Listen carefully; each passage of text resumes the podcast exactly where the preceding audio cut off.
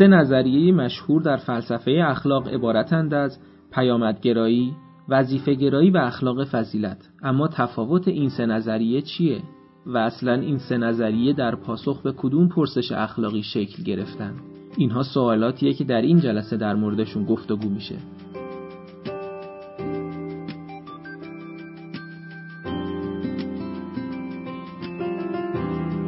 به نام خدا. این جلسه هشتم از اولین مدرسه زمستانه ماست که در تاریخ دهم اسفند ماه 1396 برگزار شده.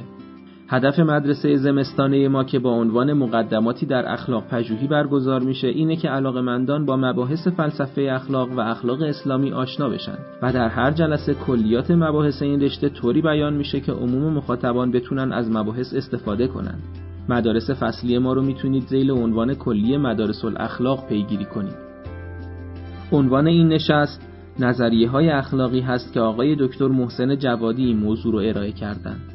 آقای محسن جوادی در کنار دروس متداول حوزه در دانشگاه تربیت مدرس تهران رشته فلسفه را پیگیری کردند و در سال 1378 موفق به اخذ مدرک دکتری در این رشته شدند. برای اولین بار در ایران رشته فلسفه اخلاق در دانشگاه قم به همت ایشون تأسیس شد. از آثار ایشون میشه به کتابهای مسئله باید و هست و درآمدی بر خداشناسی فلسفی اشاره کرد. ایشون همکنون استاد فلسفه اخلاق در دانشگاه قم و معاون وزارت فرهنگ و ارشاد اسلامی هستند.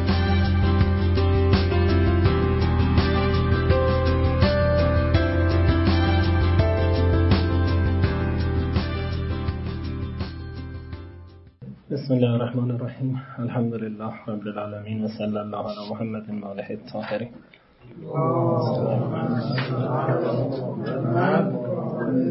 من هم دوست داشتم خدمت دوستان باشم و هم نمی‌خواستم. به دلیل اینکه خب یه مقداری فاصله گرفتیم از درس و از بحث و اینا و نمی‌خواستم مزاحم وقت دوستان بشم. ولی دیگه بین این دوتا اون که چربید خلاص دوست داشتن این که در خدمت عزیزان اینجا باشم یه چند دقیقه رو عنوانی هم که به بنده گفتن در واقع عنوان فکر کنم یه دوره مفصلی نظریه ها و مکاتب اخلاقی.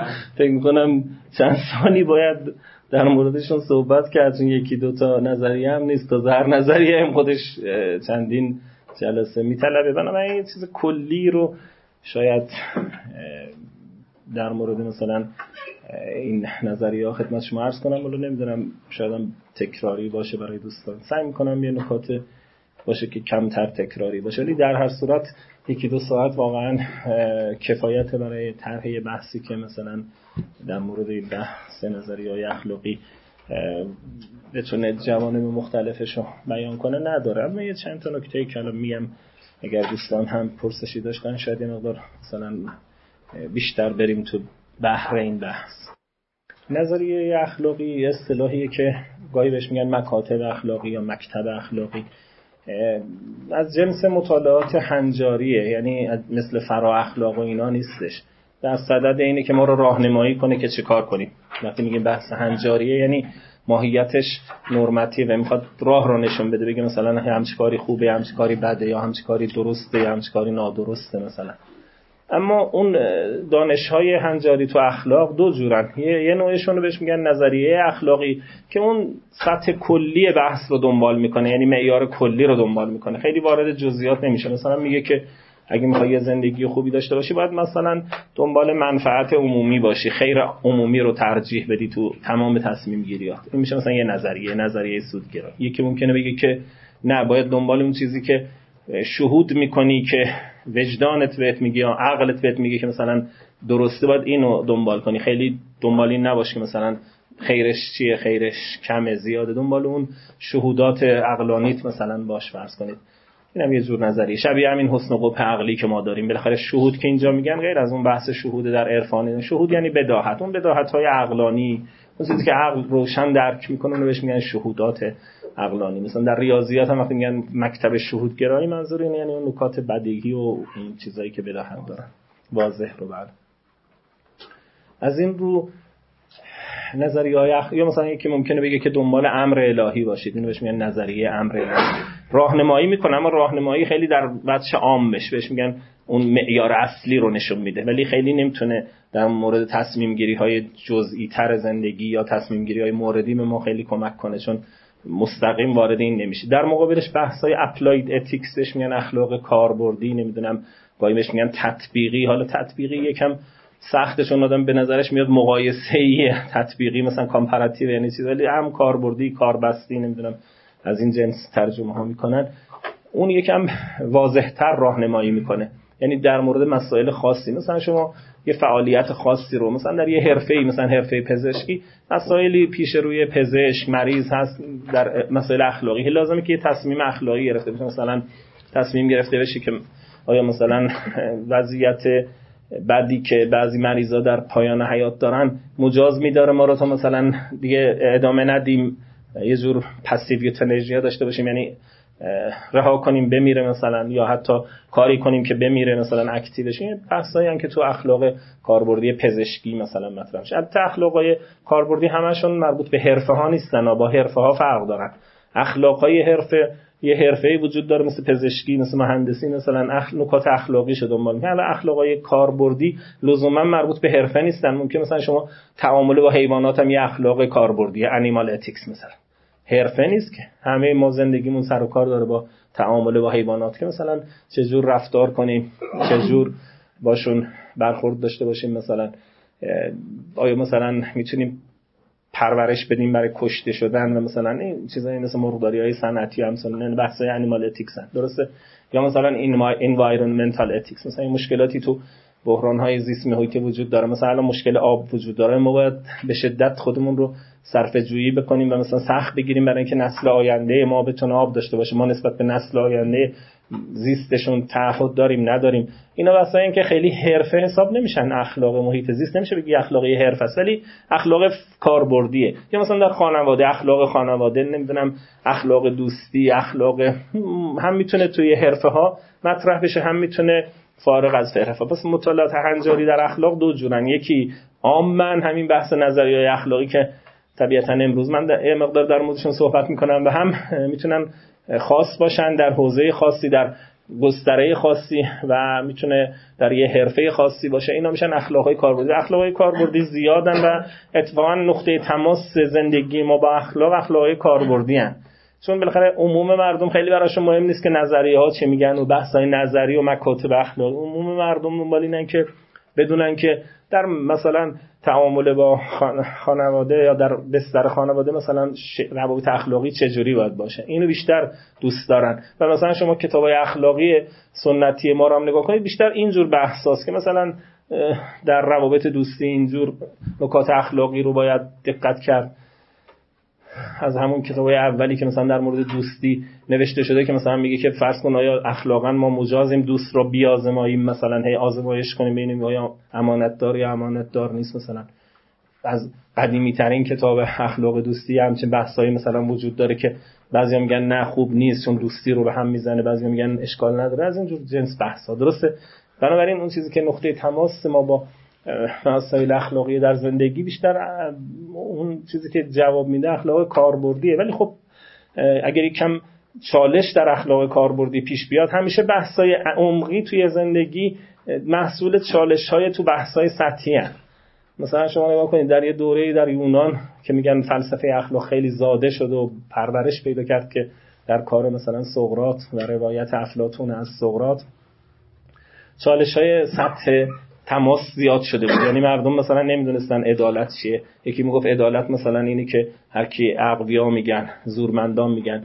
یکی میگه اصلا عدالت معنایی نداره. یکی یه بحث اینجوری پیش میاد فضیلت چیه مثلا؟ شجاعت چیه؟ خب از دل اینها کسی مثل سقراط رفت عمقی تر شد. یعنی رفت گفت اصلا آیا عدالت وجود داره؟ ما چه جور می‌تونیم عدالت این بحثا رو تعمیق کرد. وقتی تو یه لایه مثلا در دوران جدید در غرب هم این اتفاق افتاد. در قرن بیستم اول قرن بیستم مثلا میگن پدر دوم فلسفه اخلاق جی ادوارد مور که مثلا بهش میگن پدر دوم. محصول همین چالش هایی بود که در دوران شکاکیت جدید پیدا شد. و مثلا گفتن اصلا به عده گفتن اصلا مثلا چیزی به اسم خوبی وجود نداره. خوبی اسم بی مسماییه اسمی ما بر چیزی می‌ذاریم نه اسمی که از واقعیتی گرفته میشه مثلا. یه همچه بحثایی پیدا شده دوباره. پس نظریه های اخلاقی جنس مطالعات هنجاری هن ولی جنس عامترشون یعنی عامترین سطح هنجار رو نشون میدن. اون سرچشمه ها رو نشون میدن ولی ورود به جزئیات نمی‌کنن. ورود به جزئیات گاهی وقتا این applied ها خطی ان اصطلاحا یعنی هیچ مشکلی نداریم راحت اون نظریه رو بر یه موردی تطبیق می‌کنیم. اما همیشه اینجوری نیست. زندگی پیچیدگی های خیلی زیادی داره. مثلا شما می‌دونید که کشتن یک کسی بده مثلا. یا مثلا می‌دونید که وارد شدن به حریم خصوصی یک کسی و زندگیش مثلا از لحاظ اخلاقی اشکال داره. ولی از اون طرف تو زندگی اینجور نیست که به این راحتی مثلا بگید که وارد نشو. گاهی وقتا مثلا اقتضائاتی پیش میاد کسی داره میمیره کسی از شما کمکی می‌خواد. ممکنه که به این راحتی نتونید تطبیق کنید چون یه اصل دیگه هم از شما می‌خواد برو اونو کمک کنی یه چیزی به اسم تزاحم یا تعارض مثلا پیش میاد. بنابراین applied ها اینجور نیست که ممکن کسی بگی خب applied که راحت همون نظریه ها رو می‌گیریم سریع تطبیق می‌کنیم. تطبیق ها اینجور راحت نیستن پیچیدگی. گاهی در تطبیق غیر از بحث تعارض و تضاهم پیچیدگی های مفهومی هم وجود داره. همه ما مثلا فرض کنید می‌دونیم سرقت بعدی. هم گاهی ممکن کسی همین الان هم این ابهام ها باعث شده که ما مشکل داریم در بحث کپی رایت و اینا. مثلا کسی ممکنه بگه که من کتاب فلان کس پی دی افش از یه جایی برمیدارم این سرقت نیست. سرقت اینه که من بردارم دیگه اونجا نباشه این اونجا هست مثلا. سرقت مفهومش قدیم این بود که مثلا یه چیزی برداری دیگه نونی رو برداری اون نتونه بخوره, بخوره. کتابی برداری اون نداره. الان کتاب سر جای خودش از چیزی اتفاق نیفته. من یکی از اون کتاب رو از اتاقش کپی کردم یا از کامپیوترش کپی کردم. آیا این سرقتی یا نه؟ ممکنه کسایی درش تردید دارن و خیلی اینو سخت نمی‌گیرن یعنی سرقت حساب نمی‌کنن. خب این ابهام های مفهومی گاهی اون تطبیقا رو سخت می‌کنن. غیر از ابهام های مفهومی ابهام های مصداقی هم گاهی وجود داره. یعنی شما می‌دونید که مثلا کشتن یک کسی بده و اما می‌دونید که کشتن یک کسی که قاتل مثلا. یه دادگاه اشکال نداره قاتلی رو بکشه. اما در این که این واقعا قاتلی یا نه خیلی دچار چالش هست. چون به این راحتی مثلا مشخص نیست. خب پس کار تطبیق از جهات مختلفی متفاوت از کار نظریه های اخلاقی اینجوری که اینجوری که نیست که هر کس نظریه های اخلاقی رو خوب بلد باشه. لزوما تو مرحله تطبیقم خوب بتونه کار کنه. خیلی از عالمان اخلاق تو زندگی شاید خیلی توفیقات مثلا اونجور که در اون علم اخلاق داشتن و ندارن به خاطر اینکه خیلی مثلا این مرحله این چیزی که ارسطو بهش می‌گفت در اخلاق حکیمان در واقع پیر مردانن یا پیر مردان استادان اخلاقن منظورش یعنی مجربان و تجربه های زیادی رو دیده بودن اینا شاید بهتر از اون کسانی که فقط درس اخلاق خونده بودن می‌تونستن راهنمای مردم باشن به خاطر اینکه بالاخره این تعارض ها تزاهم ها چالش ها رو یه مقدار تجربه کرده بودن. خب این نکته در مورد پس مفهوم نظریه های اخلاقی نمیم روشن شد یا نه. وقتی ما میگیم یه نظریه اخلاقی پاسخیه که یه کسی به این پرسش میده که اون سرریز اصلی یا خواستگاه اصلی یا سرچشمه سورس اصلی هنجار چیه؟ از کجا خط می‌کشیم؟ به چه دلیل خط می‌کشیم؟ میگیم این کارا خوبن این کارا بدن. به چه دلیل خط می‌کشیم؟ میگیم اینا درستن اینا نادرستن. من دو تا مفهوم خوب و بد و درست و نادرست یه مقدار با هم متفاوت معنا می‌کنم. خوب و بد بیشتر مفهوم در واقع ارزشی داره. یعنی یه جور حالت ترجیحی و استحبابی و اینا داره. ولی درست و نادرست و باید و نباید این طرفن. اینا یه مفهوم های الزامی هن. یعنی حتما باید باشن حتما باید اخلاقا باید باشن. درست و نادرست و باید و نباید. به این طرفش خوب و بد. بنابراین سوال اصلی اینه که این منشأ حالا اینا بین خودشون اختلافاتی دارن که بعضیا میگن این اول اون دومه. مثلا فرض کنید مثل مور می‌گفت اول خوب و بد و ما درک می‌کنیم بعد درست و نادرست و برعکسش مثلا راست می‌گفت اول درست و نادرست و ما درک کنیم اینا دیگه خیلی جزئیات بحثن که الان فرصت به این نیستش. اما اون چیزی که مهمه این هستش که مسئله نظریه اخلاقی اون چیزی که نظریه اخلاقی جواب میدن سوالش اینه. اون خط‌کشی که میز می‌ذاره بین اعمال چون چیزایی که تو اخلاق ارزیابی میشن یکی اعمالن یکی رویه ها هن. یعنی عمل خاص نیست. اما یه رویه مثلا رویه فرض کنید قضایی مجازات اینجوری آیا درسته یا نادرسته رویه ها اون چیزی که غربی بهش میگن practice practice غیر از بحث خود اکشن مثلا عمله عمل رویه ها منش ها و ملکات اینا مرزیابی میشن. مثلا میگیم این ملکات نفسانی خوبن. اون چیزایی که به حوزه در واقع تصمیمای اختیاری انسان مربوط میشن یا مستقیما از جنس عملن یا قواعد قواعد هم ارزیابی اخلاقی میشن. مثلا این قاعده درسته از لحاظ اخلاقی. یعنی چون قاعده هم دایرکت میشه رو عمل دیگه. یعنی قاعده خودش خصوصیتی که نداره. عمل رو پوشش میده دیگه درسته؟ از این جهت قواعد هم موضوع ارزیابی اخلاقی ان ما اخلاق میگیم این قاعده قاعده درستیه. حتی الان سازمان ها و نهادهای زمان در قدیم اینجوری نبود تو اخلاق اسلامی مثلا چون خیلی نهادها شکل نگرفته بودن اونجوری. ولی امروز سازمان ها و نهادها نهاد که میگیم یعنی همین چیزهای حقوقی مثلا. فرض کنید نهادهای زیادی وجود دارن الان. در دنیا سازمان های زیادی وجود دارن ما از این یه مقدار غفلت کردیم. اون چیزی که امروز بهش میگن اخلاق سازمانی یا institutional ethics این هم چیز مهمیه. خیلی آدمای خوب گیر سازمان های بد میفتن تهش چیزی نمی‌تونن. الان اتفاقی که تو جامعه ما میفته خیلی اینه. شما آدمای خیلی خوبی رو می‌برید تو سیستم های اداری و انتظار دارید که مثلا کاری بتونن بکنن توفیقی پیدا کنن.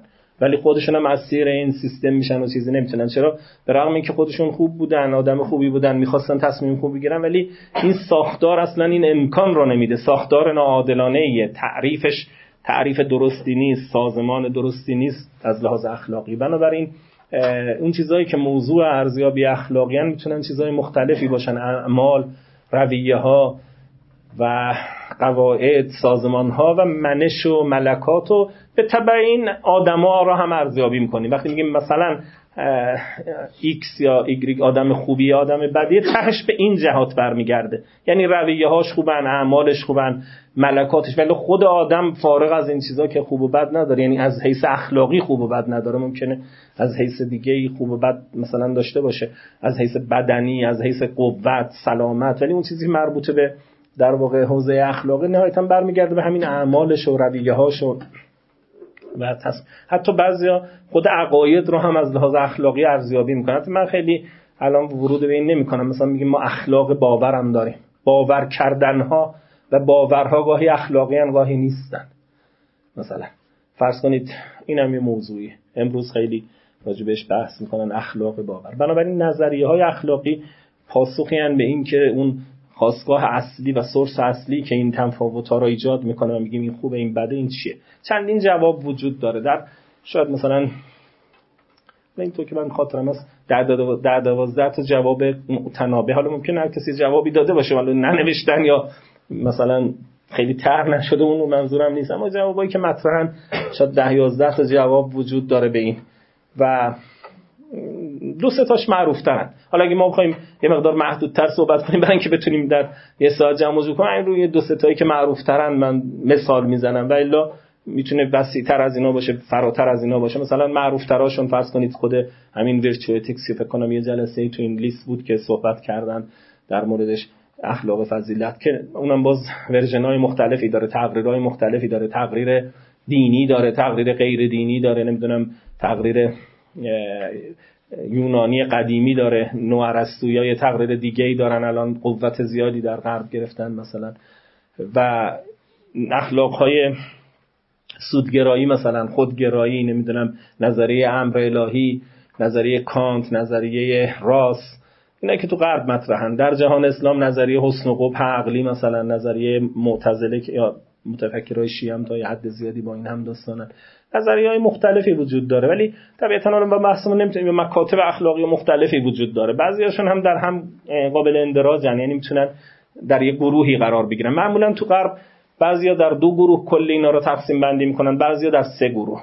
یعنی میگن دیگه گروه بالاتری وجود نداره. یعنی دیگه تهش باید بگیم مثلا در دو گروه یا سه گروه. اونایی که در سه گروه ورود می‌کنن اخلاق فضیلت رو چیز جدایی می حساب می‌کنن. میگن به دلیل اینکه موضوعش متفاوت از موضوعهای اون دو تا گروه دیگه هست از این جهت مختلفه. ولی تهش خیلی ها همون اخلاق فضیلت رو در یکی از اون دو گروه اصلی که من الان می‌خوام صحبت کنم اندراج میدن. بنابراین نظریه ها زیادن ولی در دو گروه اصلی می‌تونیم اینا رو قرار بدیم. یه گروه رو اصطلاحا بهش میگن گروه نظریه های وظیفه گرا یکیش بهش میگن گروه نظریه های نتیجه گرا اما اخلاق فضیلت این دو تا مشترک مشترکشون اینه که هر دوتاشون اصل رو در ارزیابی و عمل میدن. یعنی برای اینا عمل مهمه.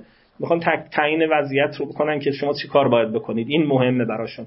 تصمیم گیری شما در این حادثه در این واقعه مثلا معیارش بدن که بر اساس اون تصمیم بگیرید. هم وظیفه گرایی بحثش رو عمله و هم نتیجه گرایی البته وقتی میگیم رو عمل قاعده هم معنا پیدا می‌کنه چون قاعده خودش برای عمل دیگه. بنابراین قاعده مثلا موضوع میشه یعنی موضوع بحث میشه یا حتی رویه ها هم موضوع میشن اما تاکید اخلاق فضیلت بر مستقیما بر عمل نیست. از نظر مثلا اونایی که اخلاق فضیلتن اصل اون درون آدمه. اگه اون خوب ساخته بشه دیگه خود عمل احتیاجی نیست در مورد شی تصمیم گیری بشه. یعنی هر موردی ما بگیم که مثلا چیکار بکنیم و چیکار نکنیم. یعنی فرقش رو می‌بینید برعکس یعنی در واقع رفتن در دیانتولوژی و تلولوژی اتیکس قایت گرایی و نتیجه گرایی حالا گاهی میگن قایت گرایی و میگن نتیجه گرایی نه مقدار ترجمه های فارسیشون با هم متفاوته. ولی اون چیزی که غربیا میگن consequentialism و deontology یعنی وظیفه گرایی و نتیجه گرایی اما گاهی وقتا یه جور نتیجه گرایی هست که بهش میگن غایت گرایی این جزئیات بحث. پس یه گروه به اصطلاح وظیفه گرا هستن یه گروه نتیجه گرا من بیشتر تاکیدم رو اینا اینجا خواهد بود. چون در مورد اخلاق فضیلت هم جدا بحث شده دیگه من خیلی ورود به حرفای اخلاق فضیلت نمی کنم اما تفاوت اخلاق فضیلت با این دوتا بیشتر در اون جهت تأکیدشونه یعنی محور بحث رو از کجا شروع می‌کنن. و الا خود اخلاق فضیلت هم تهش در یکی از این دوتا قرار می‌گیره. یا بالاخره دیانتولوژی یا کانسیکونشیالیستیه یعنی الان توضیح خواهم داد می‌بینید که اونم بالاخره یکی از این دوتاست یا از این جنس یا از این جنس. می‌تونیم اخلاق فضیلت هایی داشته باشیم که در این گروه هم می‌تونیم در این گروه داشته باشیم. بنابراین دیگه گروه بندی سومی لازم نیست مگر اینکه از جهت تأکیدی که باز گفتم اونایی که متمایز می‌کنن روی این جهت محور بحث بودن یعنی چه چیزی محور بحث تأکید می‌کنن؟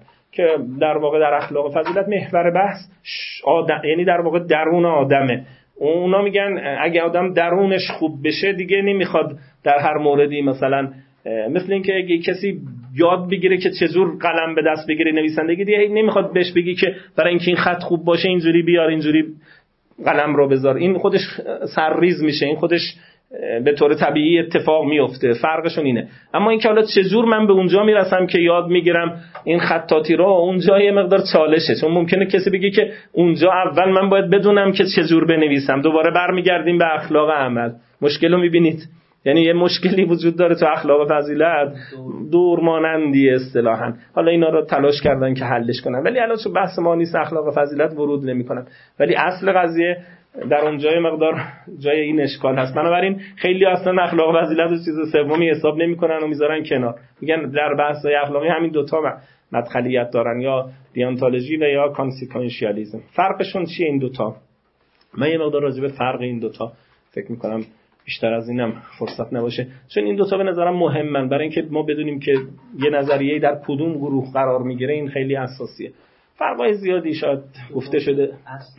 بله دیگه از زیر زیر گروه هاشون زیادن. یعنی وقتی من میگم گروه وظیفه گرایی یعنی اسمی گروهه. ممکنه کانت توشون هست بعضی از نظریه های امر الهی تقریرهای نظریه امر الهی در همین مجموعه. اونایی که تو امر الهی میگن ما کاری نداریم چه نتیجه می‌گیریم. ما باید حرف خدا رو گوش بدیم. اینا این نوع تقریفه چون تو امر الهی دو جور بیان هست. یه عده میگن ما حرف خدا رو گوش میدیم به خاطر اینکه حرف خدا بهترین نتیجه رو برای ما میده. سعادت و سلامت و اینا. از این منظر نگاه می‌کنیم. یعنی حرف خدا رو کاشف از نتیجه می‌گیریم. این یه جور اینو نمیگن اصطلاحا نظریه امر الهی. این فقط تو بیان و معرفت استفاده می‌کنه. اما یک گروه اصلی که مثلا میگن آقا ما کاری نداریم چه اتفاق میفته حتی جهنم هم باشه. هر چی باشه. ما از اینکه مثلا باید وظیفمون هست ما عبدیم ما بنده ایم این یه جور وظیفه گراییه. حالا توضیح اول بذارید مفهومشون رو توضیح بدم بعد مثال های زیر گروهشون رو بگم. اینا هر کدوم چندین نظریه دارن. مثلا قراردادگرایی هم جزء وظیفه گرایی حساب میشن میگم چرا. اما مفهومشون چیه؟ در نتیجه گرایی یعنی تفاوت اصلی در این همه دوستان می‌دونن. تفاوت اصلی در اینه که در نتیجه گرایی یه چیزی برای ما مطلوبه. صرف نظر از اخلاق. بحث اخلاق نه یه چیزی مطلوبه. ما تو زندگی لذت برامون مطلوبه مثلا. منفعت برامون چیز خوبیه. خوبیش هم اخلاقی نیست یعنی به حکم اخلاق نیست. این یه چیزیه که مطلوبیت داره اصطلاحش میگن intrinsic value هست. یعنی ذاتا ارزش داره یعنی در ذاتش ارزش وجود داره. ارزش که میگن ارزش اخلاقی نه یعنی طلبیدنیه یعنی آدم دنبالش. همه آدما دنبالشن و مثلا آدم دنبال اینه. خب وقتی این برای ما مطلوبیت داره نظریه های نتیجه گرا اینجورن که میگن که اینو مبنا قرار بده ارزش اخلاقی هر چیزی رو بر اساس سهمی که در این داره ارزیابی کن هر چیزی سهم بیشتری داره اون چیز درسته. هر چیزی که سهم کمی داره اون چیز نسبت به اون گزینه هایی که سهم بیشتری دارن اینو حذفش کن. روشنه؟ اگر مثلا لذت مطلوب فرض کنید. معمولا کانسیکونشیالیست ها لذت گرا هستن. البته بعضیاشون چیزای دیگه رو میگن ولی تهش عمدتا هدونیستن یعنی لذت گران. مثلا preference theory هستن مثلا نمی‌دونم یه جورایی مثل مثلا consequentialist های مثل مور هستن که به جای یه مثلا گزینه یکی دو تا مطلوب ذاتی رو تعریف می‌کنن میگن فقط یکی نگیم دو سه تا هستن. مثلا اینجور حرفا هست. ولی حالا وارد جزئیاتش نمیشیم. بس ببینید در نظریه های consequentialist ی نظریه که نتیجه گران یه چیزی فارغ از اخلاق مطلوبیت داره. اگه اون نباشه اخلاق نیست. این همون اشکالیه که کانت بر ارسطو می‌گرفت. کانت بر ارسطو می‌گرفت که اگر گیریم که سعادتی نباشه دیگه عدالت معنایی نداره. چون تو ارسطو یه جور consequentialism وجود داشت. چرا ما شجاعت رو میطلبیدیم؟ بله. برای اینکه به سعادت منتهی می‌شد. چرا ما مثلا دنبال عدالت بودیم؟ چرا باید بگیم مثلا افت خوبه؟ بله. پاک دامنی خوبه. برای اینکه سعادت. چرا ما افت رو میطلبیم؟ چرا میگیم افت خوبه؟ برای اینکه دنبال سعادتی. برای اینکه من دنبال سعادت خودمم نه شقاوت خودم. سعادت خودم از مسیر این فضیلت ها میگذره. این یه جور کانسیکونشیالیسم دیگه در ارسطو درسته؟ این همون چیزی بود که کانت بهش حمله می‌کرد. میگفتش که شما اخلاق رو شرطی کردی. معناش اینه. اگه کسی بگه آقا من گور پدر سعادت من سعادت رو نمی‌خوام. دیگه شما نمی‌تونی بهش بگی عدالت بکن چون عدالت برای او معنایی نداره. درسته؟ این اشکال معروفیه که می‌گفت که شما اوامر اخلاقی رو کاندیشنال کردی یعنی مشروطشون کردی به طلبها و چیزی غیر از اخلاق رو پاشن. چون سعادت خودش بحث اخلاقی نیست. ولی شما تو کتابای فلسفه اسلامی نگاه کنید بحث سعادت رو کجا بحث می‌کنن؟ ولی اکثرا تو کتابای فلسفی بحث می‌کنن نه تو کتابای اخلاقی. کتابایی که بحث سعادت سعادت یکی از حالات انسانیه. در بحث نفس بحث میشه در کتابای فلسفه. درسته؟ در کتاب های فلسفه و مثلا اخلاق ناصری خواجه وقتی می‌خواد سعادت رو بحث کنه میگه جاش اینجا نیست. تو اول کتاب اخلاق ناصری. میگه جاش در کتاب های حکمیه. ولی چون مهمه من اینجا مقدار بحث می‌کنم. چون اون که این اینترنسیک ولیو هست این که سعادت برای انسان چیز خوبیه این بحثش خودش در حوزه اخلاق قرار نمی‌گیره اخلاق تازه از اون جا شروع میشه که شما قبول کنی یه چیزی intrinsic value داره یه چیزی ارزش ذاتی داره و بعد بگی که این چیزایی که به اون منتهی میشن ارزش دارن. روشنی یا نه؟ بله. پس بنابراین consequentialism معناش اینه. یه چیزی آدم دنبالش هست. یه چیز یا دو چیز. اما من نوع چیزم مشخص نمی‌کنم. لذت یا هر چیز دیگه فعلا. چون الان نمی‌خوام وارد جزئیات consequentialism بشم. درسته؟ یه چیزی ارزش داره. اگه این چیز ارزش نداره و اگه آدم دنبال اون نیست اخلاق معنایی نداره در consequentialism باید یه مطلوبی آدم داشته باشه. دل آدم باید به یه جایی بند باشه تا اخلاق معنا داشته باشه. دلی که بند جایی نیست در consequentialism معنایی نداره اخلاق. اخلاق جایی شروع میشه که ما یه علقه داریم به یه چیزی برسیم. حالا یا لذت یا مثلا رفاه نمی‌دونم رفاه تئوری های ولفیر ولفیر هستن تئوری های هدونیست هستن تئوری های در واقع آیدیال هستن که مثلا ترکیبی از نالج و ترکیبی از پلیژر و دو چیزها را مد نظر قرار میدن. چیزهای مختلفی وجود دارن پس مفهوم کانسیکوئنشیالیسم یعنی اخلاق یک عنصر ارزش طبعی داره. چرا اخلاق برای ما مهمه؟ چرا من باید مثلا عدالت ببرزم؟ چرا من باید این کارو بکنم؟ چرا باید این کارو نکنم؟ به خاطر اینکه اینا ضربه می‌زنن به اون چیزی که مطلوب ما هستش. ما دنبال اونیم تو زندگی. روشنه؟ اینکه اون چیه حالا بحثای داخلی کانسیکونشیالیستا میشه. انواعی دارن. اینکه اون چی رو برای کی باید بگیریم اینم باز یه بحث فرعی دیگه است. خودگراها میگن اونو باید اون, اون چیزی که لذت لذت خودم رو دنبال کنن. اما مثلا سودگراها میگن نه لذت عام لذت همه یعنی برای همه. اینا دیگه دعواهایی که تو داخل اون جناح وجود داره. من الان ورود به اونا نمی‌خوام. من می‌خوام تفاوت‌های اصلی deontology و consequentialism رو توضیح بدم. روشنه ولی پس اگر این روشن شد که consequentialism یعنی ارزش اخلاقی ارزش ذاتی نیست ارزش ابزاریه. برای رسیدن به یه چیزیه. اگر جایی همین عدالتی که شما محترم میشمارید همین کار هیوم ببینید کار مبانی عدالت که همین مردیها هم ترجمه کرده ترجمه خیلی خوبی هم هست از هیوم کار هیوم همین داستانش. فرضهایی رو می‌گیره در یه فرضهایی که عدالت به اون لذت و به اون خیری که می‌خواید منتهی نمیشه. اینا رو اصطلاحش میگن thought experiment ها. یعنی ممکنه الان اتفاق نمیفته ولی فرض می‌گیره یه فرضی رو که میگه مثلا یه سیچویشن این موقعیتی رو بگیرید که اگه عدالت بشه مثلا این اتفاق میفته این اتفاق میفته برای او عدالت ارزشی نداره. و نشون میده که عدالت یه چیز تبعیه و فضیلت بنیادی نیست اصلا. روشن یا نه؟ ولی پس consequentialism دیدگاهیه که نسبت به اخلاق یه نگاه تبعی داره و نه نگاه اصلی. اصل مطلوبیت رو از جای دیگه می‌گیره. اگه اون مطلوبیت نباشه به قول کانت این condition حال حالت conditional ی به هم میریزه و یکی از اشکالات عمده کانت بر اخلاق ارسطو همین بود و میگفتش که یعنی بر کانسیکونشیالیستا جالبه که کانت در مورد منطق ارسطو خیلی همدلی نشون میده.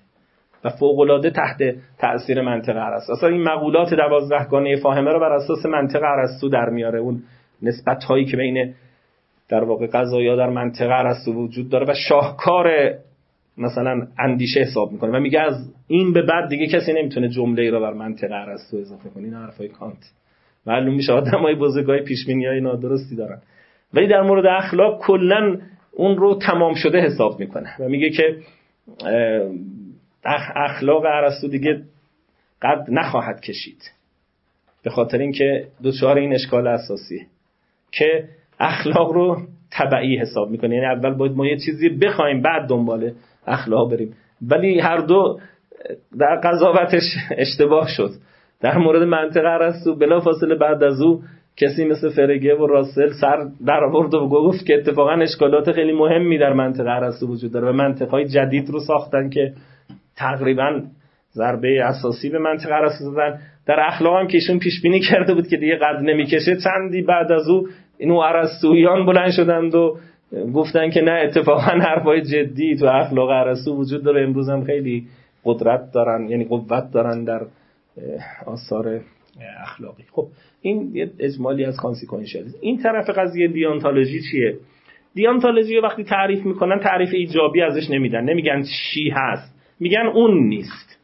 یعنی هر دیدگاهی که کانسیکونشیالیستی نیست یعنی اونجوری نگاه نمی‌کنه به اخلاق که ارزش اخلاقی رو یه جور تابعه مطلوبی که آدمیان دارن حساب کنه اونو بهش میگن نظریه های وظیفه گرا درست شد؟ حالا اگر وظیفه گرایی رو نگاه کنید می‌بینید که خیلی چیزای عجیب غریبی در ذهنش قرار می‌گیرن که گاهی به هم نمی‌خورن. اما از این جهت که مشترکن در اینکه از اون مدل استفاده نمی‌کنن یعنی کانسیکونشیالیستی نیستن بهشون میگن نظریه های وظیفه گرا معروف ترینشون خود کانته اگه بخوایم یه مقدار ملموس صحبت کنیم مثل معروف ترینشون همین معتزله ما برای معتزله ما اینکه من باید مثلا عدالت داشته باشم اینکه من باید راست بگم اینکه من باید فرض کنید که کسی رو نکشم به خاطر اینه که من یه چیزی رو دوست دارم. یا نه؟ اینا خودشون ارزش ذاتی دارن. حسن و قبح ذاتی اصطلاحا میگیم. ولی کدومه؟ اینا خودشون ارزش ذاتی دارن. معمولا البته این اتفاق میفته اون چیزی که ارزش ذاتی داره خب یه چیز خوبی هم برای انسان دستاورد داره اما اونش ملاحظه نمیشه. از اینجا شروع می‌کنیم. روشنه؟ خب پس یه نوع از وظیفه گرایی همین حسن و عقلی. حسن و ذاتی یه نوع از وظیفه گرایی خود کانت. برای کانت اون چیزی که در واقع اصل اخلاقه یه سری اصول شهودی هن. پنج تا اصل شهودی هن. شب کانت هفتش تا اصل شهودی رو قبول داره. ولی در واقع این هفتش تا اصل شهودی رو با یه فرمولی هماهنگ می‌کنه. اسلامش میگن فرمول تعمیم پذیری یعنی میگه 5 6 تا بداهت ما بالبداهه. می‌دونیم که نباید کسی رو بکشیم. همون همون حرفایی که راس در واقع در آورده دیگه. تفاوت راس با کانت فقط در اینه. نمی‌دونم آشنا هستن دوستان با راس و کانت هر دو در واقع یه جور وظیفه گرا هستن. ولی هر دو هم همون 7 تا اصل رو قبول دارن. یعنی راس از کانت گرفته اینا رو. در واقع کانتیه به معنا. جز اخلاق کانتی. ولی تفاوتش فقط با کانت اینه که دیگه راس دنبال این نمیره که این هفتش اصلی که گرفته اینا رو با زیر چتر یک فرمول واحدی بیاره. بگه اینا همشون این تست رو دارن که این تست براشون تطبیق میشه. اما کانت اینا رو زیر اون تست در میاره. میگه این هفتش تا همشون یه فرمولی به اسم نسخه مثلا تعمیم پذیری نمی‌دونم یکی دو تا بیانم از این وجود داره. مثلا اینا اونو باید بگذرونن. اما راست دنبال این نیست. میگه اونو ولش کن. روشنه؟ ولی پس بنابراین ته قضیه از دید کانت هفتش تا اصلا که بل بداهه و شهود عقلی و بداهت عقلی دارن. گرچه گفتم اینا فرقش با راست اینه که اینا را یه پارچه می‌کنه. میگه این هفتش تا هست همشون تعمین پذیرن. یعنی به همون معنایی که گفتیم. یعنی آدمیان حاضرن اینا رو به عنوان یه قاعده عمل قرار بدن ولی راست اینا رو دیگه دنبال نمی‌کنن. چون دنبال این قدر دنبال کانت نیست. و همین خاطر بهش میگن کانتی نه کانت. با هم یه مقدار فرق دارن دیگه. درسته؟ پس وظیفه گرایی مف... حتی قراردادگراها رو ما میگیم وظیفه گرا قراردادگراها کی هستن؟ قراردادگراها اینایی که میگن آقا اخلاق یه جور قراردادهای اجتماعی هر جای یه جور گذاشتن قراردادهای اجتماعی. شبیه همین نسبی گراهای فرهنگی. اونا یه جور قراردادگرا هستن. نسبی گرا هستن؟ که مثلا میگن ایران هستی در روم مثل رومیان زندگی کن. نمی‌دونم در عیسی به دین خود موسی به دین خود از اینجور تعبیرها می‌کنن. هر جای یه جایی قراردادایی گذاشتن. اون قراردادها هستن که ارزش اخلاقی رو ایجاد می‌کنن. اگر مثلا در یه جایی قرارداد اینجوریه که اینجوری بپوشی اینجوری بخوری اینجوری زندگی کنی همون اونجا خوبه. داخلی فرهنگ رو نمیشه از فرهنگ دیگه قضاوت کرد در موردشون. قرارداد اینجوری میگن دیگه. قراردادگرا میگن از یه منظر عام از یه جایی بیرون از مثلا نظام هند نمی‌تونی در مورد اینکه این کارشون خوبی یا بده قضاوت کنی. این کار در یه context ی تعریف شده قرار گذاشته شده که شما تا اون context نیای مثلا. من یه وقتی از یه جایی سفری داشتم یه مثلا شاید در 12 ساعت تو هواپیما بودیم. یه کسی بود کنار من هندی بود خیلی آشفته و اینا. و همش نمی‌دونم حالت استراب و اینا. من فضولی کردم بودم چرا شما اینجور هستید؟ اینا من پدرم فوت شده در هند. مثلا من در این کشور زندگی می‌کنم باید دارم و گفت که من میترسم من تو مراسم سوزوندنش نباشم. میسوزونن نیست که بعد می‌گفت اینقدر استراب داشت که برسه به مراسم سوزوندنش. حالا من تو دلم گفتم حالا خب خیلی هم اتفاق بعدی نمیفته که نسوز در سوزوندنش نباشی چون خب چیه که مثلا بسه؟ ولی خب این یه کانتکس دیگه ایه و مثلا یه جور دیگه ای فکر می‌کنه. درسته؟ پس قراردادگرایی یه دیدگاهی که ارزش اخلاقی رو تابع اون قراردادهای عرف و فرهنگ اون حساب می‌کنه. و از دل این فرهنگ خوب و بد رو در میاره خب در این کانتکست و در این مسیر شما حق ندارید مثلا از بیرون. خب البته این اشکال داره. اشکالات زیادی هم داره که حالا بحثش نیست. چون من نمی‌خوام بحث راجع به درستی نادرستی یه نظری. من دارم توضیح میدم. حرفشون اینه.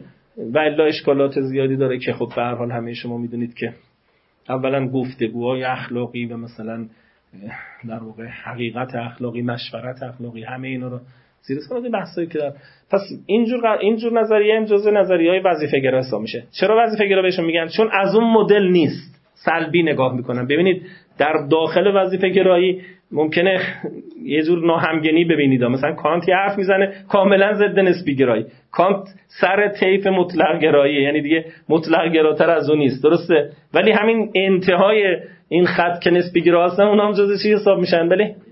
روشنه؟ داستان. یعنی به خاطر اینکه اون چیزی که اینا رو به هم پیوند زده سلبیه. یعنی اونایی که اون نیستن میگن وظیفه گرا. حالا یه وقتی ممکنه کسی بگه این چه وظیفه گراییه که در مثلا قراردادگرایی اصطلاحیه که میگن دیگه برای اینکه زیاد دیگه گروه درست نکنن و اینو جزء طیف وظیفه گراها حسابشون می‌کنن. پس مفهوم وظیفه گرایی و نتیجه گرایی تا یه حدی فکر کنم روشن شد. درسته؟ آره یعنی هر چیزی که اون طرف نیست. آره اینجوری رده بندی می‌کنن. اما دو سه تا نکته که می‌خواستم در تفاوت اینا خدمت شما هستم. شاید مثلا این مقداری کمتر شنیده شده این تفاوت ها و بیشتر رو تفاوت های دیگه در مورد اینکه کانسیکوئنشیالیسم چیه انواعش چیه. مهمترین دیدگاه کانسیکوئنشیالیستی که امروز مطرح سودگراییه. ولا خودگرایی هم کانسیکوئنشیالیسمه انواع چیزهای دیگه هم در consequentialism ممکنه باشه. ولی اونا مد نظر نیست. اون چیزی که الان خیلی مطرحه. یعنی معمولا مثلا کتابی از از اگه اشتباه نکنم. میگم نمی‌دونم فیلیپا فوت یا از کسی که three prominent ethical theory هم چه چیزی. سه نظریه برجسته اخلاقی. حالا اگر اشتباه نکنم فیلیپا فوت یادم نیست دیگه فاصله افتاده ذهنم الان نیست. این مثلا در واقع همین ستا رو توضیح یعنی ستا دیدگاه غالب در الان جهان اینا هستن. ولی نه اینکه مثلا اونا تر ممکنه یه طرفدارای وجود داشته باشن ازش دفاع کنن بازسازیش کنن. ولی این ستا که معروفن یکی در دیدگاه های در واقع جنس کانسیکوئنشیالیستی سودگرا هستن. سودگراها چی میگن؟ من برای اینکه از این به بعد دیگه به این معطوف بشم و این تفاوت ها رو در این ببینیم. دیگه مثال نزنم. سودگرا حرفشون اینه کانسیکوئنشیالیسم یعنی یه چیزی به اسم از, از جنس بیشترم جنسشون جنس لذت گرا هستن. و در واقع یوتیلیتریان ها اصلشون لذتگرا هستن عمدهشون لذتگرا هستن. میگن آقا ما کار زندگی رو یه جور نگاه کنیم. نگاهشون اینجوریه. میگن اون چیزی که اخلاق به ما می‌خواد اینی که زندگی مردم رو خوش بکنیم. خوشی را در میان مردم زیاد کنیم. غم را بزداییم. ناراحتی و رنج را برگیریم ازشون. خوشی رو در واقع اضافه کنیم. شاید نمی‌دونم شما تا چند روزه با این مضمون مفهوم فرهنگ شنیدید که بعضی فرهنگ رو اینجور تعریف می‌کنن. میگن آدم وقتی که افتاد تو مسیر زندگی دو جور حیله کرد. یه حیله هایی هستن که بهش میگن ابزار حیله یعنی تدبیر. یعنی اومد مثلا آهن درست کرد برای اینکه راحت تر بتونه ببره نمی‌دونم چکش درست کرد و اینا. اینا بهش میگن در واقع جنس حیله ها شیله های سخته. اینا یه جور حیله های ابزار ولی یه حیله هایی هم کرد جنسش جنس نرمه. اون حیله های نرم و اصطلاح هم بهش میگن فرهنگ. فرهنگ تدبیرهای نرم آدمی برای زندگیه. یعنی چی؟ یعنی مثلا تو اجتماع داشت زندگی می‌کرد. دید که خیلی داره چالش میشه با اون یکی دعواش میشه. دیگه نیومد چاقو درست کنه که بره اونو بکشه. اومد یه مفهوم عدالت رو درست کرد. اومد مفهوم گذشت رو درست کرد. اومد در واقع پیدایش اونایی که نگاه مردم شناسانه به فرهنگ دارن معمولا از این تعریف ها می‌کنن برای فرهنگ. شاید بله دیگه بیا منو اعتبار کرد. یعنی در واقع درست کردن ساختن. فهمید خواستم این کانسیکوئنشیالیستا که فکر می‌کنم از لفظ consequence میاد این نتیجه با پیامد چه فرق می‌کنه؟ اگه از بحث نه تو فارسی تعریف های مختلفی برای consequentialism معمولا در اصطلاح چیز ما دو تا داریم در انگلیسی. یکی consequentialism یکی teleological ethics telos. telos جایی میگن که یه چیزی مطلوبه برای آدمی. ولی اون چیزی که به اونجا میرسونه اونم خودش فی نفسه مطلوبه. یعنی اینجور نیست که هیچ ارزشی نداشته باشه. ارزش اصلی مال اون سعادته. ولی اینجور نیست که مثلا عدالتش ارزش. یعنی یکم فنی تر میشه تو داخل اون بحث. یه مقداری زمان بیشتری. ولی فقط اشاره به جواب شما. ولی در مثلا کانسیکوئنشیالیسم اون چیزی که ارزش داره لذته. هیچ چیز دیگه ارزش. مثلا فرقشون رو تو اینجوری نگاه کنید یه مثال. مثلا ارسطو رو بهش میگن تلئولوژیکال ولی consequentialism نمیگن. اما مثلا میل رو بهش میگن یا utilitarian ها رو بهش میگن consequ فرقشون در اینه. در کانسیکوئنشیالیسم علل مبنا حالا ممکنه خودشون الان ملتزم نباشن ولی نظریهشون یه همچه چیزیه. خوب نگاه من نمی‌خوام بگم الان این حرفو ملتزمن چون این چالش ها بعدا پیدا شد و یه مقدار دیدگاهشون رو به. به چالش کشید. اما وقتی مثلا در utilitarianism اگه با کشتن یه نفر ده واحد ضرر ایجاد میشه ولی صد واحد سود ایجاد میشه از نظر اونا علل اصول و علل مبنا نباید مشکلی باشه. میشه یه کسی کش مثلا ده واحد اون خانواده ضرر کنه ولی به جاش مثلا صد واحد سود پیدا بشه. میگم علل مبنا چون اونا یه راههایی اندیشیدن که این مشکلات پیدا نشه جوابهایی میدن ولی نظریهشون این اما در ارسطو با اینکه اون هدف مهمه یعنی خوش بودن و در واقع سعید بودن و نیکبخت بودن مهمه. اما این نیکبختی اجازه نمیده که من هر کاریو بکنم. فرقشون در اینه. خود کارم گاهی ارزش داره. مثلا در ارسطو میگه که شجاعت هم برای سعادت خوبه هم خودش خوبه. اینو بهش میگن تلولوژیکال. یا مثلا میگه که من حق ندارم کسی رو مثلا فحشا داشته باشم به خاطر اینکه مثلا خوش باشم یا من حق ندارم کسی رو سرقت کنم. اینا رو میگه. یعنی یه تلفیقی یکم نزدیک میشه به وظیفه گرایی یکم این تفاوت رو دارن. خب برگردیم به اون تفاوت بین و اونا رو بهش میگن نمی‌دونم قایتگرا پیامدگرا. ترجمه هاشون در فارسی اختلافایی داره ولی اون یکم ریز میشه در بحث کانسیکوئنشیالیسم همین میگم یه مقدار اینا با هم فرق دارن در فارسی ولی اون اصطلاح انگلیسیش اینه. کانسیکوئنشیالیستا به اونا میگن تلولوژیکال به اینا. فرقشون در اینه که در تلوس قایت اصطلاح هم بهش میگن. حالا تعبیر علما زیادن اینجا. قایت میگن انحلالیه. یعنی خود قایت هویت جدایی نداره. از دل همین ترکیب برمیخیزه تر... همچین تفاوتی داره. ولی در اینجا قایت خودش مستقله در کانسیکوئنشیالیسم برگردیم به بحث تفاوتاش من یه سه چهار تا تفاوتشون رو خواهم گفت خدمتتون. پس ما یه طرف بحث دیانتولوژی رو داریم با این عرض عریض و یه طرف کانسیکوئنشیالیسم مثال معروف کانسیکوئنشیالیسم ما رو سودگرایی تاکید داریم. سودگرایی یه نظریه ای که خیلی جذابیت داره. البته یه دوره هم واقعا کار خوبی کرد. من خودم اعتقادم اینه که بیشتر جذابیت سودگرایی کانتکستش بود. چون در یه دوره‌ای پیدا شد که لازم بود پیدا بشه. یه دوره‌ای بود که مسیحیت گرفتار روحانیت شدیدی شده بود. یعنی مسیحیا مسیحیان خیلی باهوش مثلا فرض کن آدمای نخبه مسیحی این برداشت رو پیدا کرده بودن که مثلا بهتره بکشن از این جامعه فاسد و آلوده به کنار و برن در دیرها و صومعه ها و این صومعه ها پر بود از آدمای بزرگ. اکثر این متفکرهای بزرگ مسیحی در همین صومعه ها بودن. بخونید چیزاشونو ولی زندگیاشونو همین دیرها و روحانیت. دیرها هم دو جور بودن. بعضیاشون مال بندیکت ها بود که اینا بیرون اصلا از شهرها می‌رفتن و از مردم فاصله می‌گرفتن و رولی داشتن قواعدی داشتن سخت. مثلا من دیدم یه مدتم باشون بودم. یعنی در واقع بودم نه به معنی بندیکت بودم. باشون بودم یعنی زندگی کردم در بدر جمعی. اینا مثلا یه رولای خیلی سختی دارن. مالکیت رو قبول ندارن. یعنی چیزی کسی مالک چیزی نمیشه. هر کس پولی داره باید بذاره وسط. و بنابراین زندگی تقریبا سنگین و سختی رو دارن. یه ریاضت گونه ای دارن.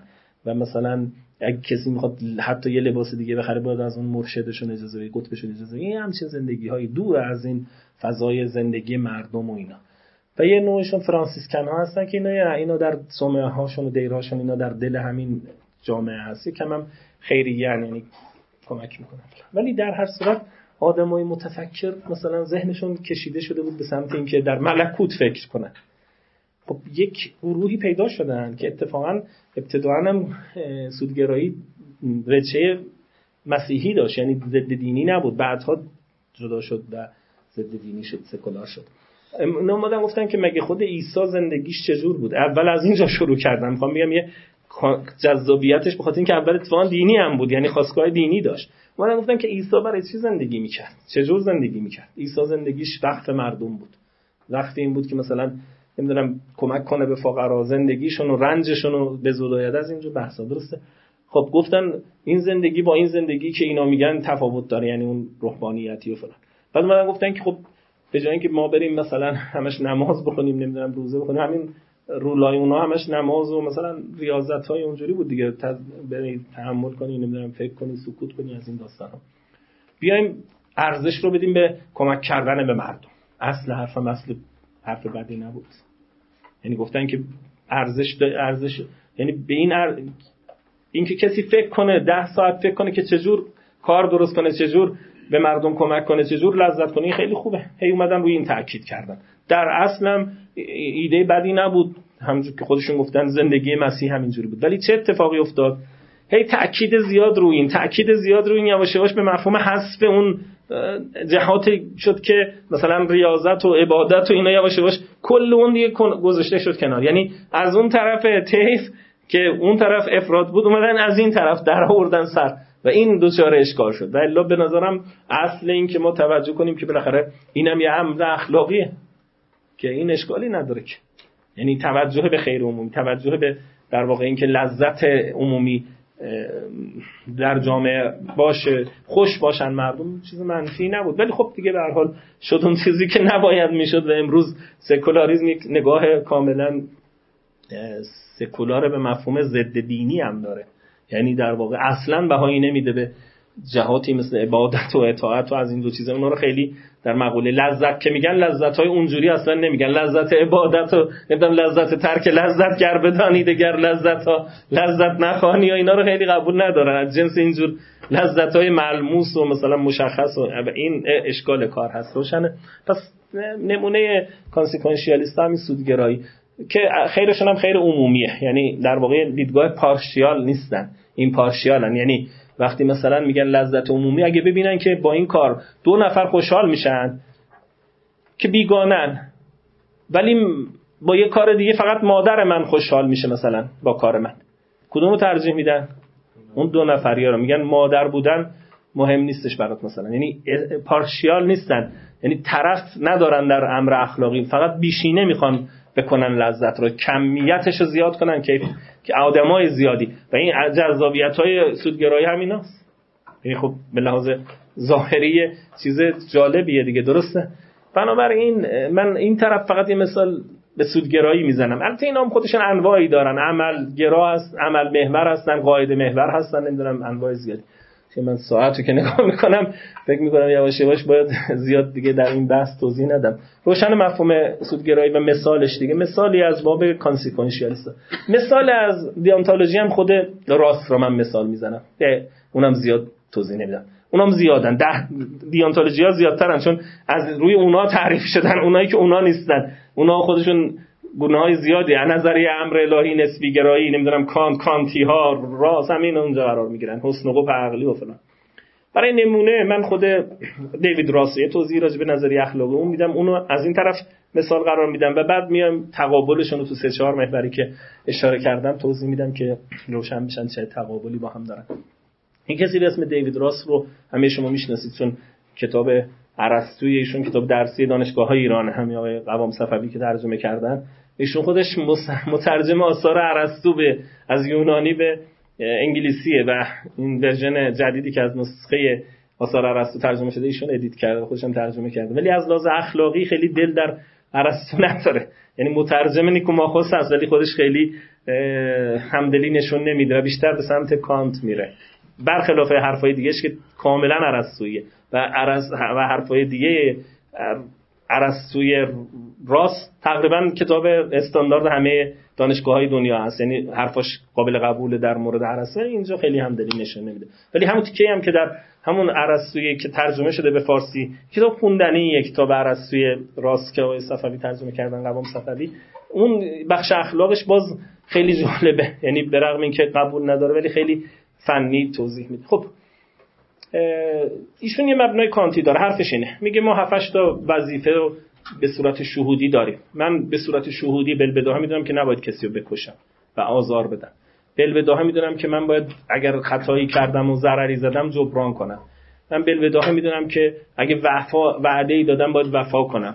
نمی‌دونم بلبداها می‌دونم که باید عادلانه در واقع عدالت رو داشته باشم فش تا از این اصول رو داره. اینو بهش میگن وقتی میگیم چرا میگه روشنه وظیفه گراها ارجا نمیدن به چیز دیگه میگن این روشنه. اگر عقل شما درک می‌کنه که مثلا دوی علاوه دو چهاره از کسی از شما بپرسید چرا دوی علاوه دو چهاره چی میگید؟ میگید به خاطر اینکه اجتماع نقیزه مثلا محاله از رو اون در میارید. بعضی وقت اشتباه می‌کنن آخه بعضی آدما فکر می‌کنن که ما یه فقط قضیه داریم اون بالا اسمش از اجتماع نقیزه محاله بود نمی‌دونم ارتفاع نقیزه محاله میگن ام الغذایاست درستم میگن ام الغذایاست ولی ام رو به معنی مادر بودن می‌گیرن که اشتباهه. یعنی همه از اون گرفتیم ما. اگه اینجوریه که خب همه اینو داشتن چرا این همه پیدا نشد؟ اینجوریه که من همونو داشته باشم هر چیزی من فیزیک مثلا من نخونم بگم از ام الغذایا می‌گیرم. یا مثلا اخلاق نخونم بگم از اجتماع نقیزن چی در میاد از اجتماع نقیزن بله چیزی در میاد. بعضی مثل اینو در عدالت میگن. مثلا تعبیرهای جناب استاد حضرت آیت الله جوادی آمولی بعضی اینجوری دیدم معنا می‌کنن. میگن که ایشون فرمودن که عدالت ام القضایاست در عقل عملی. همونجور که در عقل نظری اجتماع نقیزن در واقع ام القضایاست اینجا مورد بعد میگن که خب من عدالت رو داشته باشم هر چی رو ازش در میارم. نیست مفهومش.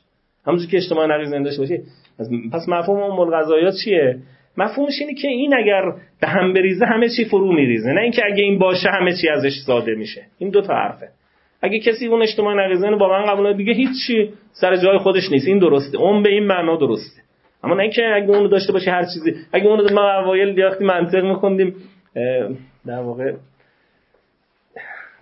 استاد ما الان از فقهای نام دارن دیگه. خیلی درس فلسفه و منطق و اینا رو دنبال نکردن. ولی اون زمان خیلی به منطق علاقه داشتن و منطق رو خیلی خوب می‌گفتن. و ما فکر می‌کردیم دیگه همین مثلا چند تا اصل و تصحیح فکر این چیزا بخونیم دیگه چی احتیاج نیست.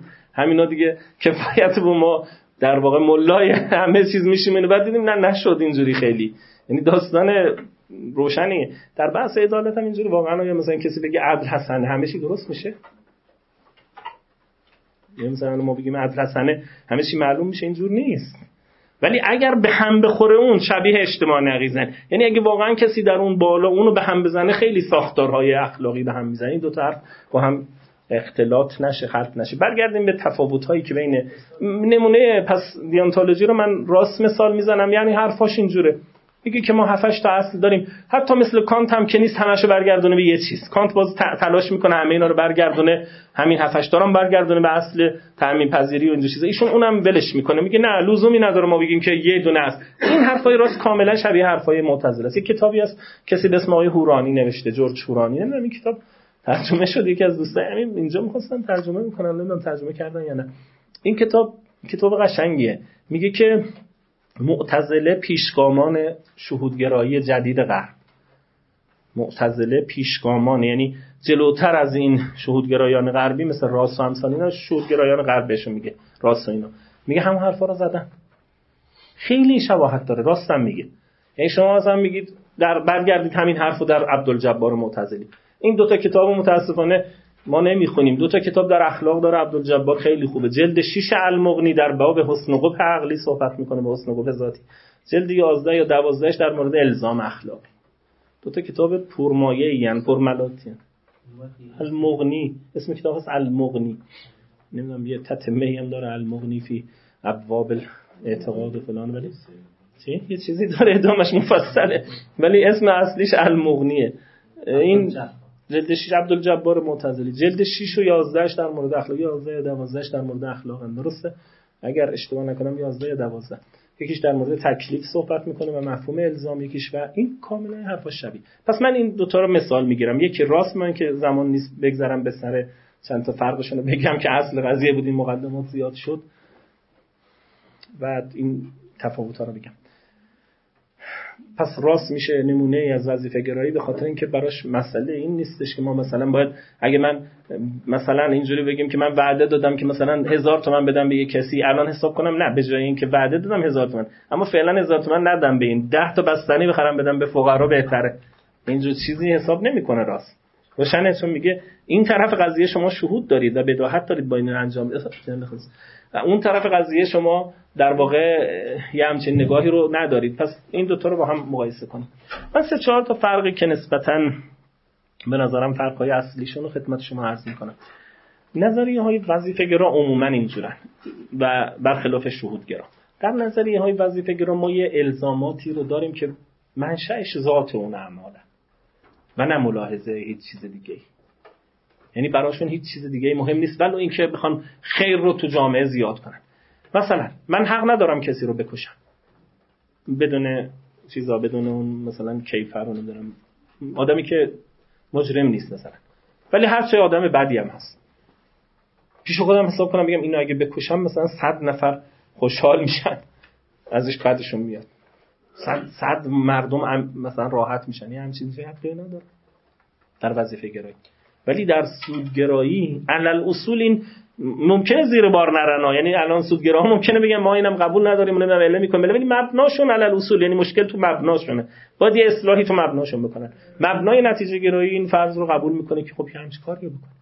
چون خود کشتن فی حد نفسه که مسئله ای نیست. مسئله اینه که ما خیر رو تو جامعه زیاد کنیم. اتفاقا یکی از بحثایی که سودگراها داشتن مثلا یه وقتی فکر کنم در فرانسه بود اگه اشتباه نکنم. یک کسی قتلای زنجیره انجام می‌داد و خیلی مردم نگران شدن. پلیس هم اونو پیدا نمی‌کرد. شبیه مثلا بچه ها رو میکش زنجیره ای از اینجور هر روز یه جایی میکش بعد اینا یه کسی بهشون از این آدمای زرنگ به این مردم هم همه میترسیدن. مثلا تاکسی سوار نمی‌شدن نمی‌دونم فلان. شهر ناهم شده بود. حتی بعضی مهاجرت می‌کردن از اون شهر. یه کسی از این آدمای زرنگ به اون پیشنهاد کرد گفتش که به اون پلیسش. والا که پیدا نمی‌کنید. گفت نه والا پیدا نمی‌دونم. چجور می‌کشه که ما هر جا سرنخی گیر نمیاریم. از شما کسی این کتاب یا فیلم دورمات دیده در مورد اسمش از قول؟ اون فیلم هم همچین مضمونی رو میپردرونه یعنی در واقع داستانش اینه. میگه که بعد ما پیشنهاد می‌کنه میگه که شما چیز کنید. از اینایی که تو زندان حکم اعدامشون قطعی شده مثلا اعتیاد نمی‌دونم توضیح کننده مواد مخدر از اینجا. دارید؟ گفتن آره یکی دو تا تو نوبتن. گفت خب یکی از همونا رو بیارید بگید که این همونیه که این کشته انجام می‌داد. بذارید امنیت مردم چیز بشه. یعنی اون که باید کشته بشه فقط وجهش فرق می‌کنه. یعنی عنوانش فرق می‌کنه. تا دیروز به عنوان مثلا مخدر و نمی‌دونم مواد مخدر اعدامی بود. تو نوبت مثلا چند روز دیگه می‌خواید اعدام کنید. اینو بگید که آقا این همون یکی گرفتیم. کسی که نمی‌دونه که خب بگید که این همون قاتل زنجیره ای و فلان و تا یه خورده امنیت تثبیت بشه و مردم از نگرانی در بیان اینا.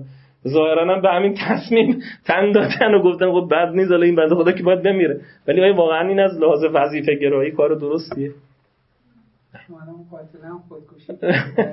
یعنی در واقع وظیفه گرایی این امکان رو قبول نمی‌کنه. یا مثلا توی جنس اینجور قضايا مثلا باز یه داستان واقعی که فیلسوفان اخلاق خیلی نقل می‌کنن یه کسی بود وکیل کسی بوده خیلی میلیاردر. توی بعضی کشورها این پولدارا وکیل خصوصی هم دارن غیر از پزشک خصوصی اینا. یه کسایی هستن که مثلا اسناد اینا دستشون هست از این چیزایی که مثلا در آمریکا دو تا چیزی که خیلی پول در آورن یکی پزشکی یکی وکالته. اینا جنس درآمدیشون خیلی بالاست. همین به خاطر همین که مثلا میشن وکیل خصوصی پول داره و از این چیزا. اون وصیت کرده بود که مثلا فرض کنید که یه میلیارد مثلا دلار از این داراییشو به یتیم خانه نمی‌دونم در آفریقا بده. جزئیات شدم نیست. نه کتاب فکر کنم نام اینو نقل کرده گشت بعد میگه که مثلا این وکیل اون نامه رو داشت ولی این آدم پول داره نمی‌دونم به چه حسابی پشیمان شد اون روز آخر که مثلا می‌خواست بمیره. نمی‌دونم ولی چی بدی از اونا دید یا حرفی زدن اینا. به این وکیله گفت آقا اینو و... اینو پاره کن این وصیت نامه ای که من کردم. خب اینو پاره کن من دیگه راضی نیستم یه میلیارد ولی تا برسه به خونه یه مجالی برای پاره کردن این خودش مرد. این وکیله پیش خودش خیلی کلنجاره گفت کی به کی کس دیگه ای که نشنید که این حرفشو. این حرفی به من زد گفت یه میلیارد نده. و یه میلیارد دلار در زندگی مثلا فقرای آفریقا خیلی معنا داره. هر کسی هم که نشنید و این وصیت نامه که فعلا پاره نشده این مرد تو این راه. من چیکار باید بکنم؟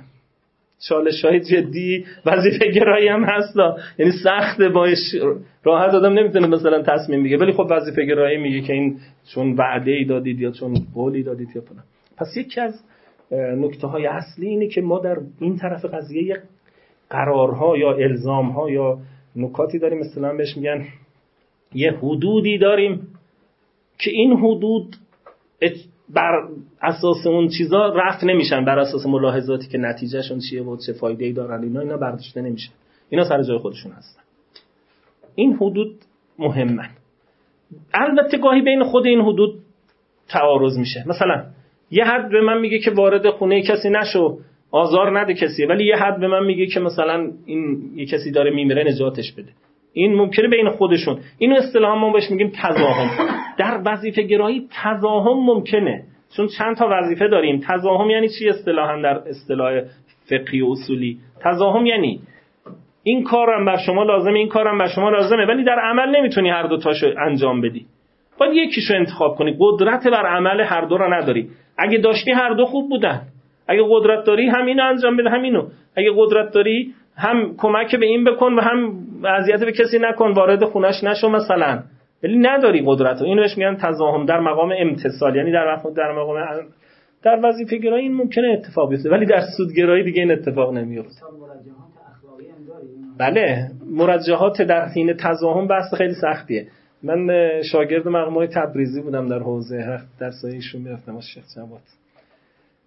یه وقتی ایشون گفتش که یه بحثایی در اصول هست بهش میگن تعادل و تراجی همه دوستان دیگه از علمان مزیره به کرمان بردن فقط برای اینکه منم یه چیزی خوندم بگم. ولی توضیح دیگه این نداره.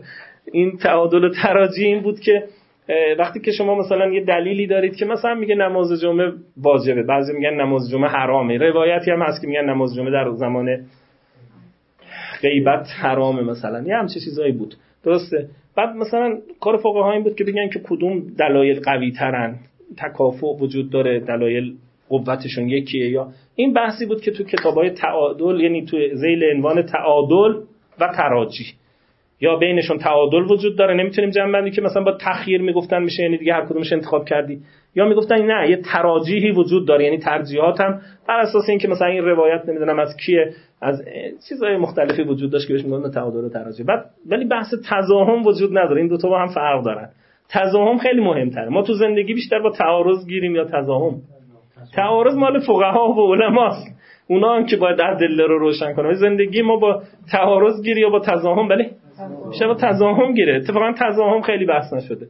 بعد مرحوم های تبریزی یه هفته اومد گفتش که من می‌خوام در مورد تضاهم بحث کنم و اینا. چند روزی شروع کرد بعد گفت آقا اینو ولش کنید سخت موضوعش دیگه دنبال نکرد. چون کار نشده تضاهم. یعنی اینکه مثلا وقتی به قول شما تو این چالش ها قرار میدینی این طرف ترجیح پیدا کنه این طرف سخت. در خود غرب همین راست. راست هم جلو نرفت. یه جایی که رسید گفت بله بعضی جا تضامن وجود داره بین این 7 تا وظیفه. نمی‌دونم چیکار کنم. ولی میگه هیچ راهی ندارم. راهش واگذار می‌کنه به شهود خودتون. میگه از وجدانتون؟ گفت همون. راه نداره راه سختیه چون پیدا کردن یک اصل حاکم نه نسبی گرایی نمیشه منظورتون درست شنیدم؟ نسبی آخرش به نسبی گرایی فردا بگی از اولش نسبی گرایی نه خب نسبی گرایی به اون معنا نیست. این این ارسطو اصطلاحش میگه در واقع جنس ترازوی اخلاق تعبیر قشنگی داره. ارسطو میگه که ترازوی اخلاق جنسش ریجید نیست یعنی از جنس ترازوهای دیجیتال نیست. میگه تهش ترازوی اخلاق چیزه از این شاغولات که هی درست نشون نمیدن آره انحنا و اینجور چیزای آره یه چیز اینجوریه که خیلی دقیق نیست. خب برگردیم به اون داستانی که تفاوت ها رو می‌گفتم یکی تفاوت بین در واقع در این هستش که در سودگرایی واقعا هیچ حدی وجود نداره که خود اون حد مدخلیت داشته باشه. همه چی ممکنه عوض بشه. ولی این طرف نه یه حدهایی وجود دارن ببینید اگر هم عوض میشه در وظیفه گرایی گاهی حد نه به خاطر اینی که به خاطر یه مصلحتی عوض می‌کنیم. به خاطر یه حد دیگه است. این اشتباه نشه ها. در راست مثلا وقتی میگه من هفت تا هشت تا وظیفه دارم اگر احیانا از این وظیفه دست برمیدارم به خاطر چیه؟ به خاطر وظایف اخلاقی دیگه هست نه به خاطر همینجور علکی. روشن یا نه. حد محکمه. اگر یه جایی بله من مثلا به یه کسی قول دادم که اسلحه‌شو برگردونم ولی الان می‌بینم که خشمناکه. اگه اسلحه رو برگردونم یکی رو می‌کشه. اسلحه رو بر نمیگردونم. قول رو منتفی می‌کنم. به خاطر چی؟ به خاطر اینکه یه امر اخلاقی دیگه وجود نه به خاطر اینکه دلم خواست. نه به خاطر اینکه من بردارم پیش خودم نگه دارم. نه به خاطر اینکه ببرم بفروشم. فرق داره داستان. در بحث دروغ الان این مشکل ما تو جامعه داریم. دروغ ما دروغ از این جنسه. من نباید دروغ بگم. ولی جایی می‌تونم دروغ بگم به خاطر یک امر اخلاقی بالاتر که نجات بدم جان کسی. این حکومت اخلاق بر اخلاقه در تضاهم. یعنی اخلاق رو به خاطر یه نکته اخلاقی دیگه ای من جابجا می‌کنم. بله دیگه همش وزی. نه به خاطر اینکه مثلا برگردم بگم که نه حالا دروغ بگم برای اینکه 10 تومن پول پیدا کنم. یا حتی دروغ بگم به خاطر اینکه کمک به کسی می‌کنم. دروغ نباید بگم به خاطر اینکه مثلا 100 تومن صدقه بدم. ولی دروغ می‌تونم بگم به خاطر اینکه جان نجات این داستانش تفاوت داره خب یکی از تفاوت ها برمیگرده به وجود یه حدود ثابتی در وظیفه گرایی یکی از تفاوت ها برمیگرده به اینکه در وظیفه گرایی ما اسپیشیال دیوتیز داریم. در سود گرایی نداریم. در وظیفه گرایی من اولویت رو باید به مادرم بدم. اولویت رو به کسانی که حقی برگردن من دارن. من اگر پولی دارم که می‌تونم مثلا دو نفر رو نجات بدم یا مادرمو از نظر وظیفه گرایی کدوم ترجیح داره؟ بله. ولی از نظر سودگرایی پارشیال نیست. وظیفه گراها قائلن به اسپیشیال دیوتیز یعنی معتقدن که کسانی که به شما مثلا دینی برشون دارید فرض کنید نقشی در زندگی شما داشتن وظیفه بیشتری در قبالشون شاید این از لحاظ دینی هم بیشتر مثلا سازگارتره تا بله شبیه مثلا آیات و روایات و مثلا هست که بیشتر اینم نکته دوم. فرق دوم روشنه ولی بله هم بله. بو انفسکم و اهلیکم مثلا در موارد زیادی. حالا من نمی‌خوام از آیه برداشت کنم شاید بحثای زیادتری وجود داره ولی به نظر میاد بیشتر سازگاره. وظیفه گرایی اصولا با شهودات اخلاقی ما سازگاریش بیشتره. من نمی‌خوام دفاع کنم ولی سازگاریش بیشتر یعنی ما بیشتر اینجوری می‌فهمیم. هم تو بحث اولش که یه حدودی رو داره مشخص می‌کنه میگه اینا رو دست نزن به خاطر منفعت ها اگر می‌خوای به اینا دست بزنی به خاطر یه نکته اخلاقی دیگه باشه در خودشون دست بزن. و هم به خاطر اسپیشیال دیوتی هایی که ما داریم مثلا. و نکته سوم به خاطر در واقع یه باز یه مسئله دیگه ای ببینید ممکنه معمولا توی اخلاق امروز یه کار خوبی که می‌کنن همیشه کیس های مشکل رو میارن. بحثا رو با اون میرن جلو. مثلا کسی هست میگه که یه کسی اینجا وایستاده میگه من این دو نفر رو می‌کشم تیراندازی می‌کنم. مگر اینکه تو این یه نفر رو بکشی. یا تو باید یه نفر رو بکشی یا من دو نفر رو می‌کشم. خب از نظر سودگرایی باز مسئله چیه بله کشتن اون یه نفر بیشتر ترجیح داره تو اون دو نفر. ولی از لحاظ دیانتولوژی چون اصطلاحش میگن ایجنت ریلاتیو هست دیانتولوژی یعنی دیانتولوژی مهمه که تو این کارو نکنی. تو این کارو نکنی. یعنی از لحاظ عامل حساسه. اینکه تو حق نداری بکشی. حالا اون دو نفر رو می‌خواد بکشه بکشه. به شما اجازه نمیده اینو بکشین دو نفر. درسته؟ نه دخالتی نداره شما اون که افکت نه افکت نه این نکته جالبی ها این بحث جالبیه. آره. این بحث جالبیه. مون تا این داستان ارز عریضی داره. اصطلاحا بهش میگن دبل افکت ها. یعنی از آثار جانبی کار شما حساب میشه اما آثار جانبی کار شما تا کجا مسئولیتش با شماست؟ این خیلی بحث مهمیه. اتفاقا از بحث مهم اخلاقی کسی حوصله پایان نامه خوبی داشته باشه روش همینه. تا کجای آثار در واقع افکت های مربوط به یعنی نتایجی که به یه نوعی اینتند شما نیست. قصد نکردی شما اینو. آیا قصد لازمه تو مسئولیت؟ یعنی چون شما بگی من قصد نکردم پس یا نه؟ اگه می‌دونی اتفاق میفته ولو قصدم نکردی مسئول شمایی. یا نه؟ چی این داستان خیلی درازی داره؟ افکت های دبل افکت.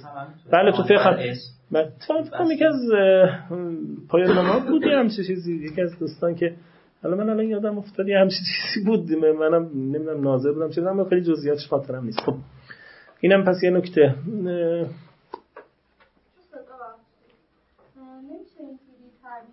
لاجرم هر گرایی بالاخره نتیجه گرا هست چون ساعت یعنی صبح من اینطور خاطرم هست. اگر دوستان خاطرتون باشه نشون فرمودن که هیچ وظیفه گرایی نیستش که لاجرم نتیجه نشه. این نقد معروفی بر کانت هست که شاید مثلا من یادم وقتی من این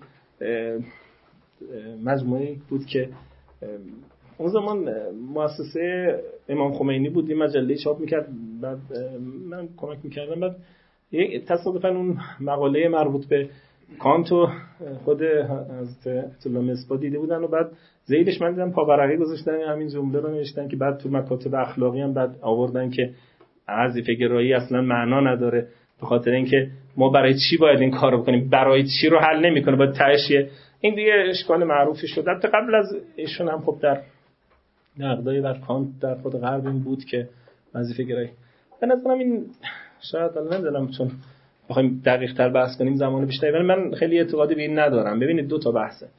شما یه وقت میگید که من وظیفه‌مو از نتیجه می‌گیرم. اینو اینا قبول ندارم این غیر از اینه که شما بگید من اگه به وظیفه‌ام عمل کردم چیزی به دست میارم یا نه. اون چیزی که نمیشه اینه که شما اون چیزی که نمیشه اینه که شما بگید که من هیچی هیچی نمی‌خوام. فقط دارم به وظیفه عمل می‌کنم. این نمیشه.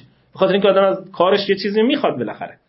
این نمیشه. اما نه اینکه این نمیشه که من وظیفه رو از روی نتیجه به دست بیارم یا نه. یه کسی ممکنه بگه من کمان که مثلا معتزله کمان که کانت اینجوری میگن میگن ما ما همینو انجام میدیم. وقتی همینو انجام میدیم خوشبختی رو به دست میاریم. اما نه اینکه به خاطر اینکه یه چیزی به دست بیاریم اینو انجام میدیم. دو تا فرقه. عرفا میگن که البقا بالفنا. یعنی چی؟ باقی شدن در فانی شدنه. این که شما اون حرفشون حرفشون اینه که باقی شدن در فانی شدن. یعنی این که شما مثلا به چیزی توجه پیدا نکنی دنبال چیزی نباشی دنبال فقط همین باشی اتفاقا همه چیزو به شما میده. دو تا فرق. حالا یه مقدار این توضیح خود همین وظیفه گرا بودن این نتیجه گرا نه نتیجه گرا نیست. وظیفه گرایی نتیجه گرایی یه مکتبه. اشتباه نشه. نتیجه گرایی میگه که اگه شما بخواید بگی این خوبه یا بده باید بر اساس این حساب کنی. اینو کسایی هستن انکار می‌کنن. اما اینکه هر آدم عاقلی وقتی یه کاری می‌کنه بالاخره یه فایده مد نظرشه. این که وقتی کسی این وظایف انجام میده فایده مد نظرشه. میگه منم دنبالم یه چیزی به دست بیارم. اون چیزی که به دست میارم همینه. خود همین برای من خیلی چیزه. خود همین برای من خیلی چیزه. این اشکالی نداره. شما ببینید من همیشه وقتی دوستانی که اینو سوال می‌کنن اینو جواب میدم. شما فعل خداوند رو چجور توضیح می‌دید؟ وقتی میگید در مورد فعل خداوند فعل خداوند مثلا دنبال چیه؟ وقتی کاری انجام میده دنبال اینی که جواب میدیم حب ذاتی. نه اینو دیگه جوابای خیلی مبهمه. دنبال چیه؟ نه ببین دنبال اینی که خود نه دنبال اینی که ببینید قصدش قصدش این نیستش که برای خودش چیزی بیاره. قصدش اینی که مثلا به شما کمک کنه. اینجور میگن دیگه اکثر کتابای کلامی اینجور. میگن خیر رو به شما برسونه درسته؟ پس لازم نیستش که حتما یه چیزی به خودش برگردونه. خود این که به چی به کسی چیزی برگردونه خودش قایت مهمیه. روشنی یا نه؟ بله. ببینید یه بار دیگه نگاه کن. من میگم من میگم خود این نه نه حالا اینجوری نگاه کن. من میگم مثلا شما اگه بخواید به کسی کمک کنی از این جهت اقتدا به فعل الهی کردی که فعل الهی برای این نیست که چیزی خودش به دست بیاره. قایتش خودش به دست آوردن چیزی نیست. حالا حالا فرض کن ما می‌خوایم می‌خوایم اتفاقا اتفاقا من به نظرم ببینید ببینید یه بیان دیگه. اتفاقا اتفاقا ارسطو میگه که فعل اخلاقی شبیه ترین فعل به فعل خداونده. در نیکوماخوس میگه. میگه تنها فعلی که می‌تونه الگوی فعل اخلاقی باشه فعل خداونده. این توی اول نیکوماخوس میگه. فعل خداوند یعنی چی؟ اتفاقا توی مرحوم های هم هست. میگه شبیه ترین جایی که آدم می‌تونه در مورد خدا فکر کنه نفسشه. این که هست. ایشون خیلی به معرفت نفس اون روایت معرفت نفس انفع المعارف نمی‌دونم از این چیزا به این معنا می‌گرفت. حتی می‌گفت که شبیه ترین جایی که آدم می‌تونه راجع به نحوه فاعلیت خداوند فکر کنه خود نفسه. من عرضم اینه. من نمی‌خوام بگم بعضی فکر همش اینجور میگن. تو بعضی از اصلا خدا قبول نداره. می‌خوام بگم برای توضیح این حرف میشه اینجوری چیز کرد. یعنی برای. برای اینکه بیان ایشون رو جواب بدم ببینید بعضی ها نمی‌خوام بگن که آدم عاقل مثلا هیچ دنبالش فایده ای نیست. خب این که روشنه که نیست. ولی اونا فایده رو در چیزی برای اخلاق حساب نمی‌کنن. میگن خود همین فایده است. چرا دنبال چیز دیگه ای هستی؟ چه اشکالی داره؟ میگه خود همین فایده است. بله. بله دیگه میگه خود همین فایده است دنبال چی هستی؟ فرقشون در اینه. شما میگین نمیشه. من میگم میشه. من میگم این میشه یعنی هم من میگم این میشه که بگی که فایده همینه که من همه زندگیمو برای دیگری وقف کنم. میگی نمیشه میشه خداوندم نمونش مثال می‌زنم نمی‌خوام در واقع اول نمی‌خوام میگم شبیه اونه. نمی‌دونم تونستم این مثال رو روشن کنم یا میشه من من الان ورود به فضیلت گرایی نکردم. یعنی نخواستم ورود کنم چون باز بیانهای مختلفی داره. ولی می‌خوام بگم یعنی سوال شما این بود که مثلا یعنی خیلی اشکال می‌کنه من واقعا اون چیزی که تو مکاتب اخلاقی ایشون نقد کردن بر کانت خیلی برای خودم روشن نیستش نمیگم. شاید من نفهمیدم. که ایشون فرمودن که من حتی یه مقالم نوشتم ولی برای اینکه در ایران خیلی چاپ نکنم و یه نقد این بود در خارج چاپ شد.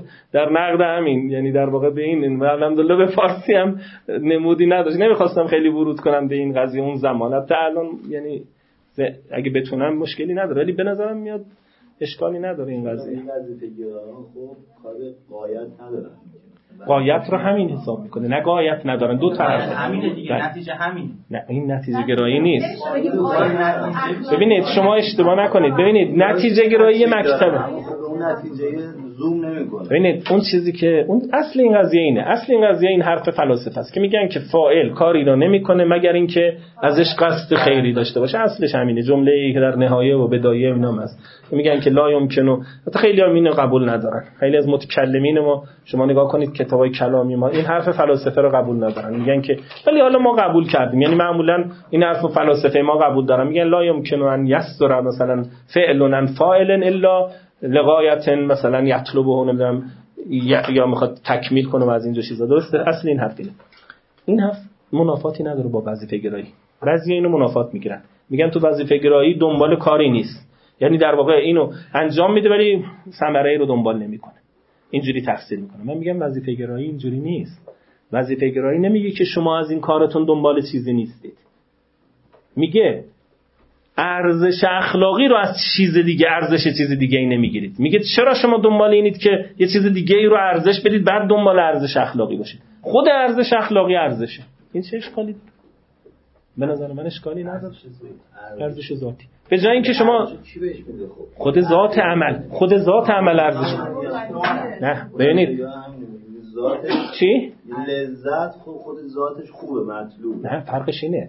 لذت اخلاقی نیست. هیچ کس حاضر نیست همه لذت ها رو در وظیفه گرای اخلاقی خوب نگاه کنید. خوب نگاه کنید اشتباه نشه. در اخلاق بله، وظیفه گرایی تو اخلاق تفاوتش اینه. هیچ کس نمیگه که لذت مثلا همه نوعش اخلاقی و فلانه. ولی در مورد امر اخلاقی ذاتا اخلاقی می‌دونه.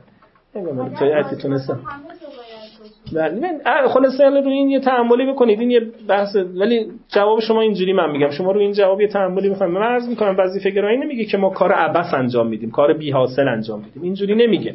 میگه حاصل خود اخلاقه. چرا اخلاق رو در دل چیز دیگه ای میجویید؟ اینه فرقش میگه حاصل همین همین شجاعت حاصل همین افت حاصل همین ایثاره. این ارزشش بیشتر از اینه که لذت پیدا کنی. این که از لذت بگذری ارزشش اینا مفاهیم وظیفه گرایانه. این سنت تربیتی ما واقعا وظیفه گرایانه است. این که من خدمت شما عرض کردم که در شهودات ما هست اینه. ببینید این که اسلام چی میگه کم سخته ما هفته پیش بود بکنم یه چیزی آقای دکتر صادقی نظریه داده بودن در بودن از بعضی دوستان.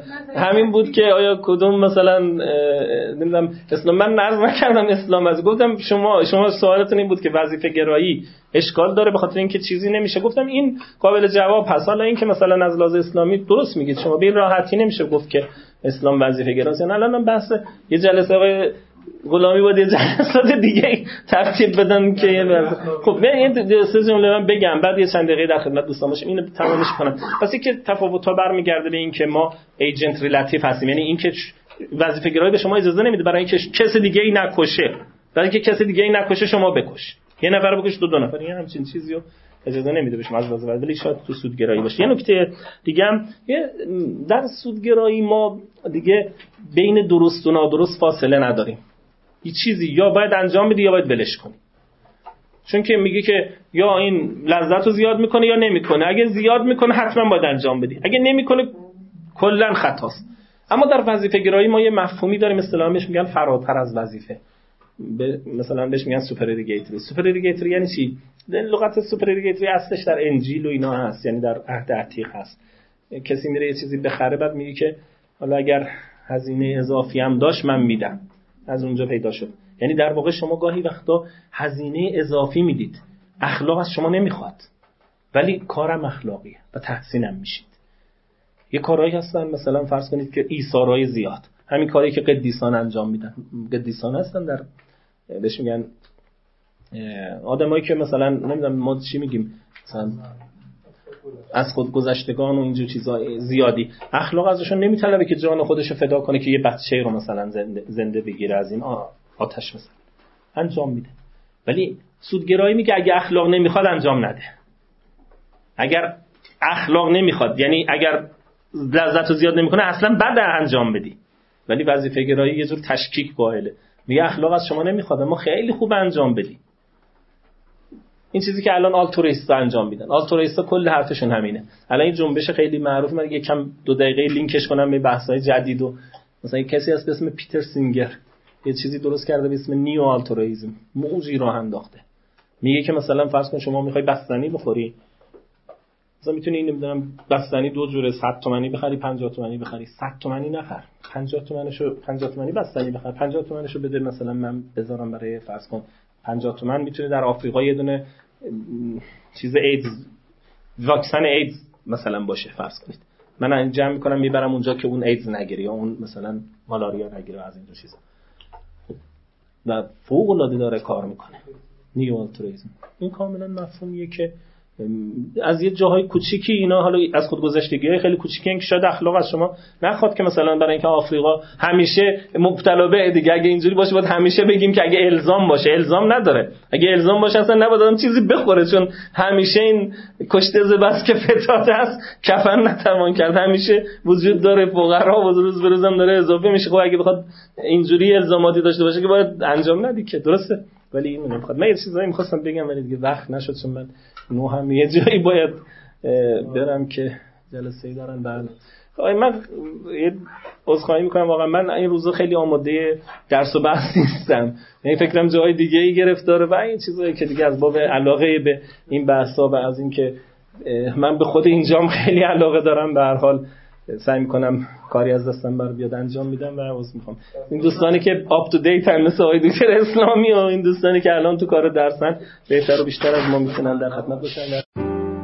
چیزی که شنیدید گزارشی شنیداری از یکی از برنامه های خانه اخلاق پژوهان جوان. بود مجموعه ما یک مجموعه غیر انتفاعی و مردم نهاده که از سال 94 تا کنون تلاش می‌کنه مباحث اخلاق رو در فضای نظری و عملی که تا حدودی کمرنگ شده هم تا اندازه احیا کنه و هم در قدمهای بعدی رشد و اعتلا بده. سعیمون بر این بوده که بتونیم منظرهای متفاوتی رو که در این مباحث وجود داره روایت کنیم.